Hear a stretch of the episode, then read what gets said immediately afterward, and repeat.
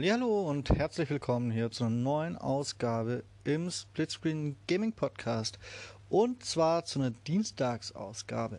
Das heißt, ich bin der Michael und ich habe ein Review für euch dabei und ich habe es im Talk am Wochenende schon angekündigt.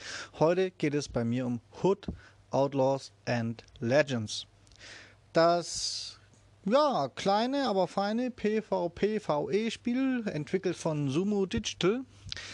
Das sind die Herrschaften, die bei der Fachpresse wohl keinen so guten Stand haben, da sie damals Evolve so ein bisschen verkackt haben.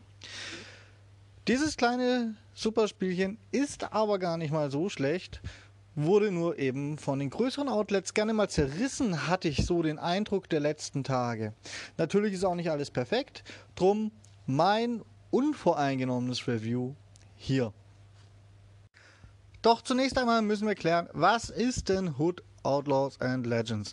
Nun, wie schon eingangs erwähnt, ein PvP-VE-Spiel und da gibt es ja nicht so viele gute und in dem Fall eben um die Legende um Robin Hood herum angesiedelt, was so den groben Kontext drumherum gibt. So eine richtige Story gibt es nicht, es ist ein reines Multiplayer-Spiel.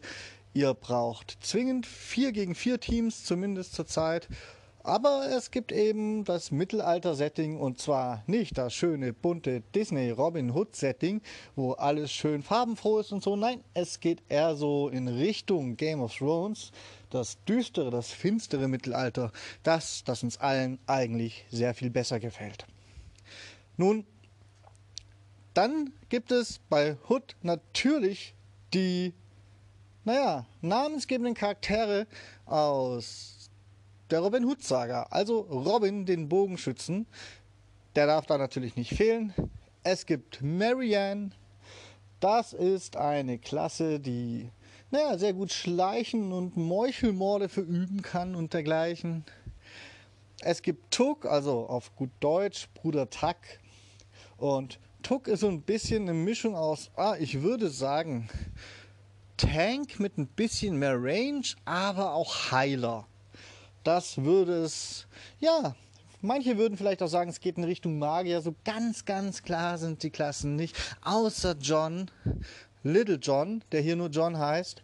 Little John ist ein reinrassiger Tank, aber sowas von reinrassig. Er hat einen dicken Hammer und er schlägt damit um sich. Und er ist ein richtiges Tier von einem Mann und er kann beispielsweise auch irgendwelche Fallgitter vor Burgtoren wieder hochheben, wenn sie geschlossen sind, damit ähm, der Rest vom Team durch kann oder halt auch nur er selbst. Ziel ist es jeweils, es sind jeweils zwei Teams. Doppelte Charakterauswahl ist möglich, auch wenn nicht immer sinnvoll. Und es ist jeweils das Ziel jeden Teams, durch diese Burg zu schleichen, möglichst kein Aufsehen zu erregen, dem bösen Sheriff, das ist ein NPC, das ist der stärkste NPC, der ist unsterblich und killt einen, wenn er einen erwischt, sofort, einen Schlüssel zur Schatzkammer, zur Schatzkammer zu klauen und mit diesem Schlüssel dann die Schatzkammer zu finden, zu öffnen und die Truhe daraus zu rauben, zu einem von drei bis vier möglichen Extraktionspunkten zu bringen, auf eine Winde zu legen und mit dieser Winde, also über einen Kran, quasi aus dem Spiel zu transportieren, zu extrahieren. Das funktioniert soweit eigentlich ganz störungsfrei. Nein, Quatsch. Äh, natürlich wollen natürlich beide Teams dasselbe. Und dementsprechend hat man spätestens am Ende auf jeden Fall mit Widerstand zu rechnen. Aber der Reihe nach. Ihr habt erstmal rumzuschleichen. Möglichst geräuschlos müsst ihr die NPCs ausschalten. Ihr könnt natürlich auch offen in den Angriff gehen. Dann lösen die Alarm aus riegeln das Gebiet, in dem ihr euch gerade befindet, auf den recht großen Karten ab. Und ja, solange ihr verfolgt seid, solange euch die NPCs quasi sehen, solange seid ihr auch fürs Gegnerteam auf der Karte markiert. Also aus taktischen Überlegungen heraus würde ich schon behaupten, es zahlt sich aus, eher ruhig vorzugehen, eher zu schleichen.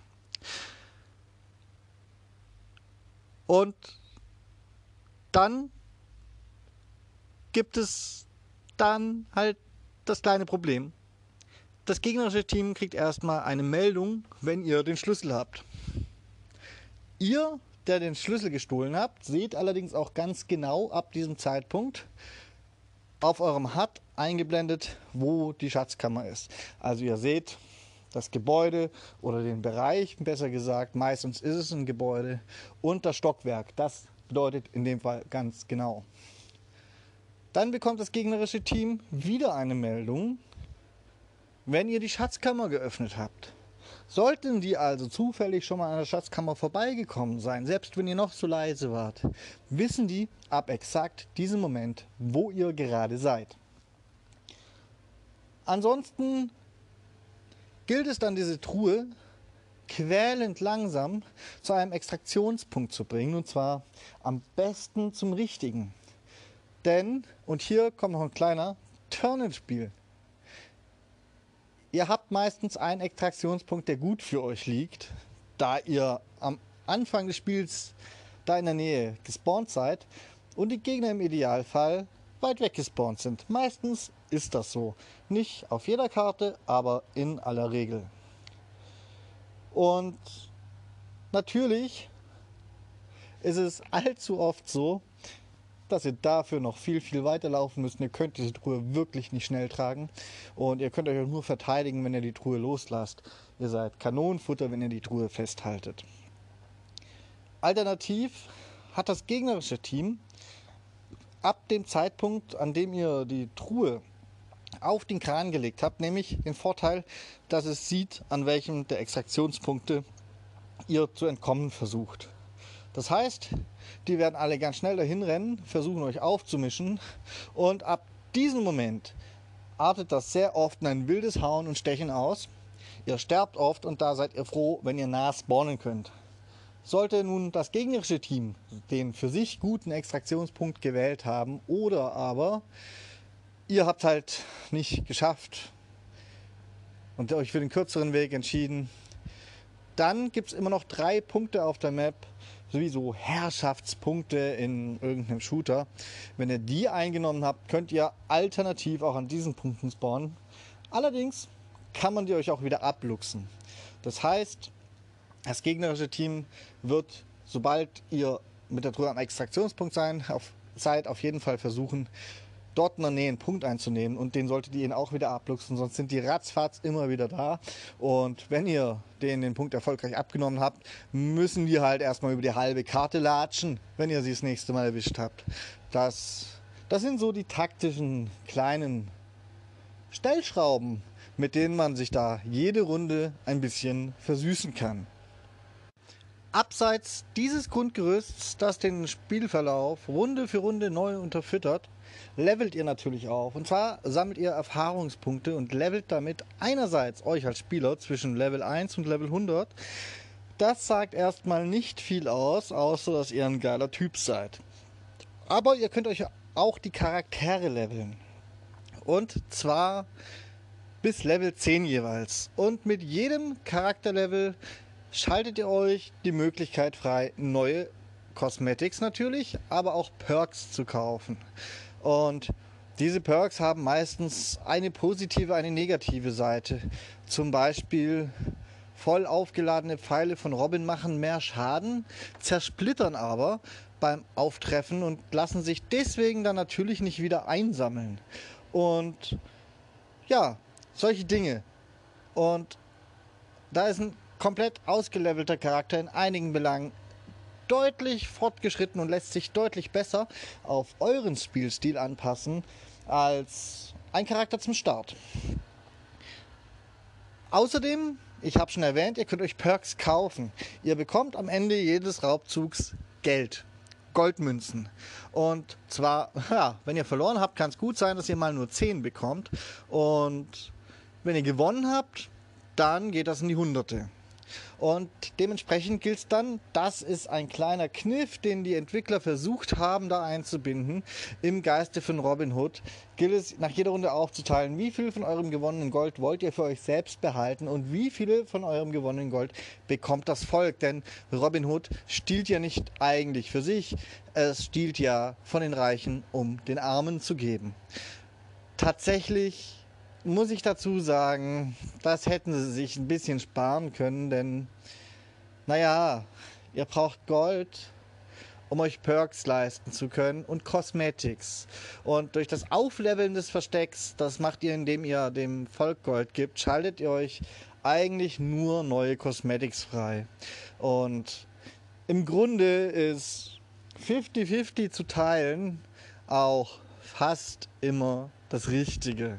Da hätte ich mir ein bisschen mehr Variabilität zum Start gewünscht, aber es kommt ja vielleicht noch was. Denn es sind schon zusätzliche Inhalte angekündigt. Es sind schon die ersten drei Seasons angekündigt, die dann natürlich einen Battle Pass enthalten werden, aber auch andere Inhalte. Und schon vor Season 1, also jetzt gerade in Season 0, soll noch erscheinen eine sechste Map, auf der man spielen kann. Und in Season 1 dann zum Beispiel auch schon eine neue Heldin oder ein Held. Man weiß es nicht genau. Auf dem Teaserbild sah es ein bisschen aus wie eine Heldin. Gemunkelt wird ein Schwertkämpfer, aber wissen tun wir es, das ist wichtig, noch nicht. Wir wissen nur, die haben eine Roadmap. Die Roadmap sieht ganz vernünftig aus und das Basisspiel steht.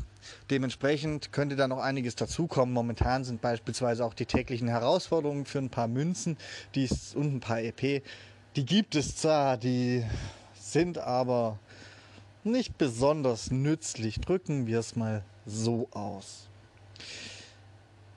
Wie steht Hood denn technisch da? Erstens mal, es sieht sehr gut aus. Es unterstützt übrigens am PC und auf den Next-Gen-Konsolen auch Raytracing, wenngleich ich sagen muss, ich weiß nicht, ob es mir aufgefallen wäre, wenn ich es nicht wüsste. Es könnte wahrscheinlich genauso gut aussehen ohne Raytracing. Das ist eins dieser Spiele. Aber es ist doch nett, dass es das trotzdem unterstützt. Ja, es sieht großartig aus. Es ist ein finsteres Mittelalter-Setting. Es ist, was das angeht, so ziemlich alles, was ich mir gewünscht habe. Und ich habe nicht mal erwartet, dass ich alles bekomme, was ich mir gewünscht habe, denn das Spiel kostet nur 29,99 Euro. Es ist ein Schnäppchen, muss ich euch sagen. So, genug der Werbung, denn es gibt auch Probleme. Technisch, also was irgendwelche schweren Bugs angeht, sind wir größtenteils tatsächlich verschont worden. Das Ding läuft auf der Xbox Series X mit 60 FPS, es läuft einwandfrei und es gibt eigentlich auch keine Abstürze. Manchmal gibt es einen schwarzen Bildschirm, wenn man sich ins Spiel reinlädt, dann schließt man es, öffnet es neu und dann funktioniert es auch. Bisschen schlechter sieht es noch aus mit Matchmaking. Das braucht teilweise wirkliche Ewigkeiten und es wirkt auch nicht richtig balanced. Also wenn ein Spiel startet und in einem Team sind lauter Level 2 Spieler. Das sind die, die gerade mal das sehr gute Tutorial geschafft haben. Und im anderen Team sind Spieler zwischen Level 50 und 100. Dann kann das nicht fair zugehen. Und das ist leider, naja, ich will nicht sagen Standard, weil halt nicht so viele Leute jetzt das Spiel noch anfangen.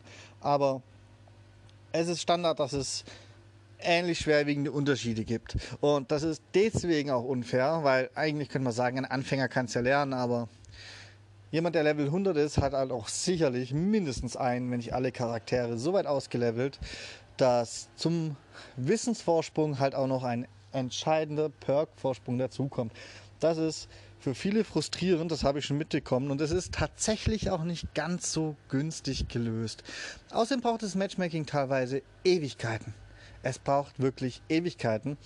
Ähm, Fixe dafür sind in Arbeit. Außerdem, so gut das Balancing insgesamt meiner Meinung nach, auch da gibt es Kritiker für, ich bin keiner, so gut das Balancing meiner Meinung nach zwischen den Klassen auch ist, Robin hat einen klaren Vorteil auf PC, denn der tötet natürlich mit Pfeil und Bogen mit einem Kopfschuss One-Shot und das ist erstens mit Maus und Tastatur viel einfacher zu machen und zweitens Naja, die Bewegungsgeschwindigkeit am Controller, auch das ist bekannt, dafür ist ein Fix in Arbeit, ist deutlich, deutlich zu langsam. Das heißt, eure Ziele laufen von links nach rechts unter Umständen schneller, als ihr ihnen überhaupt mit dem Cursor folgen könnt, wenn sie zu nah sind. Das ist natürlich ein bisschen ärgerlich. Das muss auch noch gefixt werden. Ähm, außerdem nicht so toll ist der Ingame Voice Chat. Der Ingame Voice Chat funktioniert einfach nicht richtig. Punkt. Ich möchte da nicht zu weit ausholen. Er funktioniert manchmal, oft funktioniert er auch nicht. Auch das ist wohl bekannt, dafür ist ein Fix in Arbeit. Ist das nicht wunderbar, wie viele Fixes ich heute in ein Review einbauen kann, die noch nicht da sind? Aber tatsächlich ist noch nicht zu spät. Also, das Ding ist jetzt so ungefähr eine Woche offiziell draußen.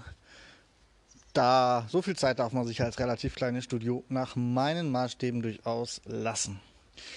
Dann nächster Punkt eigentlich auch gar kein so großes Drama, ist der, dass das Spiel Crossplay zwar unterstützt, aber kein Cross-Party-System. Ihr könnt also nicht gezielt mit euren Freunden auf anderen Plattformen zusammenspielen. Ihr könnt nur gegen Freunde auf euren Plattformen spielen. Ihr könnt also gerade den Nachteil gegen PC-Spieler genießen, aber nicht den Vorteil, vielleicht mit jemand, der keine Konsole hat, zusammenzuspielen. Und auch das ist bekannt und ist auf dem Zettel von den Entwicklern. Ich würde davon ausgehen, dass das ein bisschen länger dauert, denn ich habe bisher noch nicht mal Spuren von so einem anständigen eigenen Entwickler-Account-System gefunden, dass es schnell umzusetzen wäre. Ich würde mich darauf gefasst machen, dass das noch ein bisschen dauert.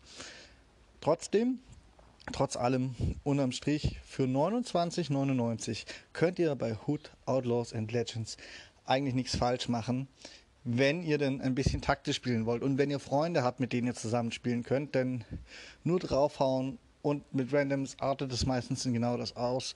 Dafür ist dieses Spiel sicher nicht gemacht. So, das war's von meiner Seite.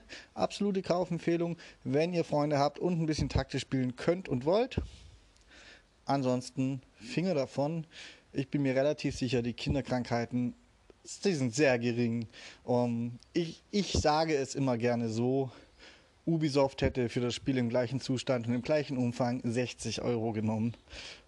Oder und sogar noch mehr Bugs reingebaut. In diesem Sinne eigentlich ganz gut. Hood Outlaws and Legends, Kaufempfehlung. Es sei denn, ihr habt absolut keine Freunde oder keinen Spaß an Zusammenspiel, echtem Zusammenspiel.